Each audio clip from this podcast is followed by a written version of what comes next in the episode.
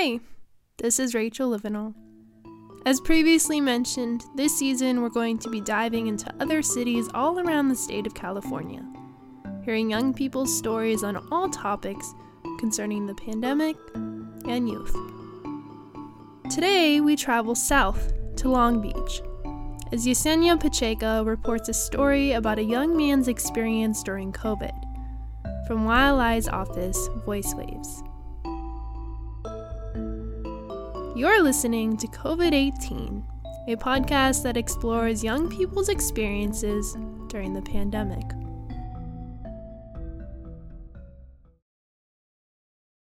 Although to some it may feel like decades, COVID has just surpassed a year, and to Elijah Gray, it has shown both positive and negative impacts in America. It's uh it's a little stressful, but it's slowly like it's kind of normal now, I guess because it's it's already been a year now. It's like coming up on like it's been a year. Elijah is a 21 year old student going to Long Beach City College, located in the heart of Long Beach. But for the past two semesters, Elijah has been attending from his home. The fact that like today I knew my class started at 10 and I set my alarm for like 7:30 to like tidy up my room and I went back to bed until 9:45. like like it just shows you that like you're meant to learn in a different environment from like what you're staying in the whole time. I took like a year and a half off after I graduated high school just to work and build up my work resume, but I went back to school and then I like it started in person and then like halfway through the semester they sent us all online and I paid full tuition, and I'm still paying full tuition. and I'm like, hey yo, bro, like I'm not getting my uh I'm not getting my full college experience here. Right. And on top of that, there's the days and time. And like I recently got into the habit of like trying to like do my whole week's of my whole week's worth of homework before Friday cuz I'm just like it's like a month into the semester and like some of my teachers like they don't know that like we have other classes or they just don't care. So it's like I'm tired by like Thursday, Friday. I'm like burnt out and I still have a class and assignments that are supposed to be due on Sundays. As with many government officials, Elijah points out that California governors do what I say, not as I do attitude. No one wants to get canceled and no one wants to seem like the bad guy. I mean, Gavin Newsom couldn't even follow the rules. He had a fucking party at his winery and that and that had white people going crazy.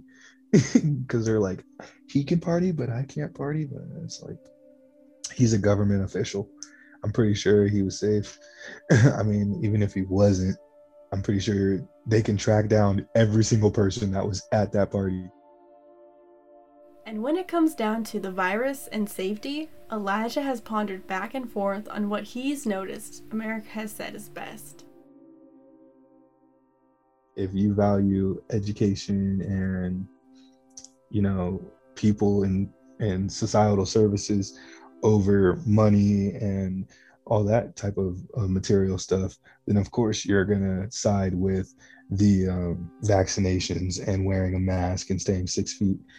But if you believe that the only way to for america to get out of what we're in which is debt and literal an epidemic that by making money and like relying on our somehow relying on our government its resources to get us out of it then of course you're going to side on opening everything back up because the only way to make money is to open everything back up. And that's literally the only argument that i've heard for opening things back up. It's not it's not like they're like yeah we know it's not safe. Like they just opened back up texas.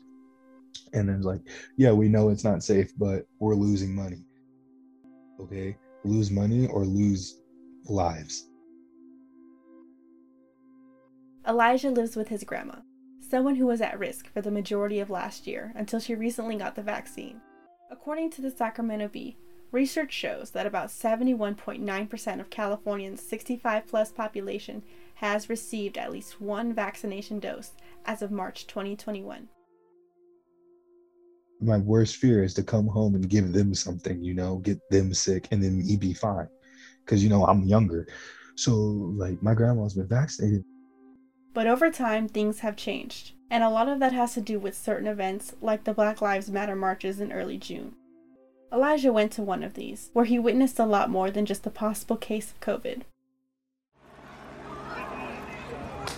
Hey, what the fuck? Hey, what the fuck? This is the sound of one of Elijah's cousins getting tased by the police.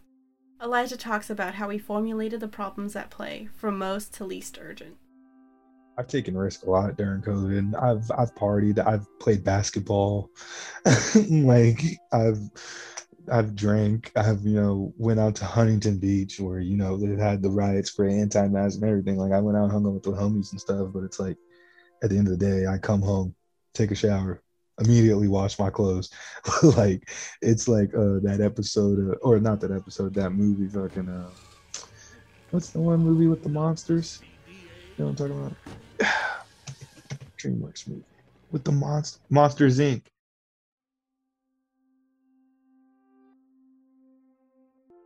As the rest of the world moves on from COVID, Elijah recommends Americans learn to live with it, however they see fit.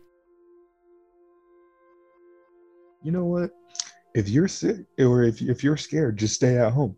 Like that's been my thing. So it's like, I think oh, the governments in the states are going to start being like, if you're still scared about COVID, like there's still going to be curbside pickup, there's still going to be deliveries, there's still, you know what I mean? There's still going to be that type of stuff. So you don't have to have that much contact. But for people that ain't scared, who have been vaccinated, who it's basically not fair to, we're going to open everything up. And I feel like that'll happen in like the next five months, probably.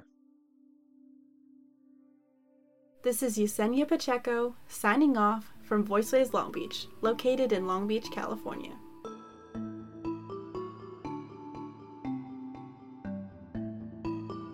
Next week, we'll travel to Coachella Valley and listen to the importance of farm working in the city, as well as the impacts farm workers have had to experience during the pandemic. This is a production of Voice Waves Long Beach and Youth Leadership Institute. I'm your host, Rachel Livenall.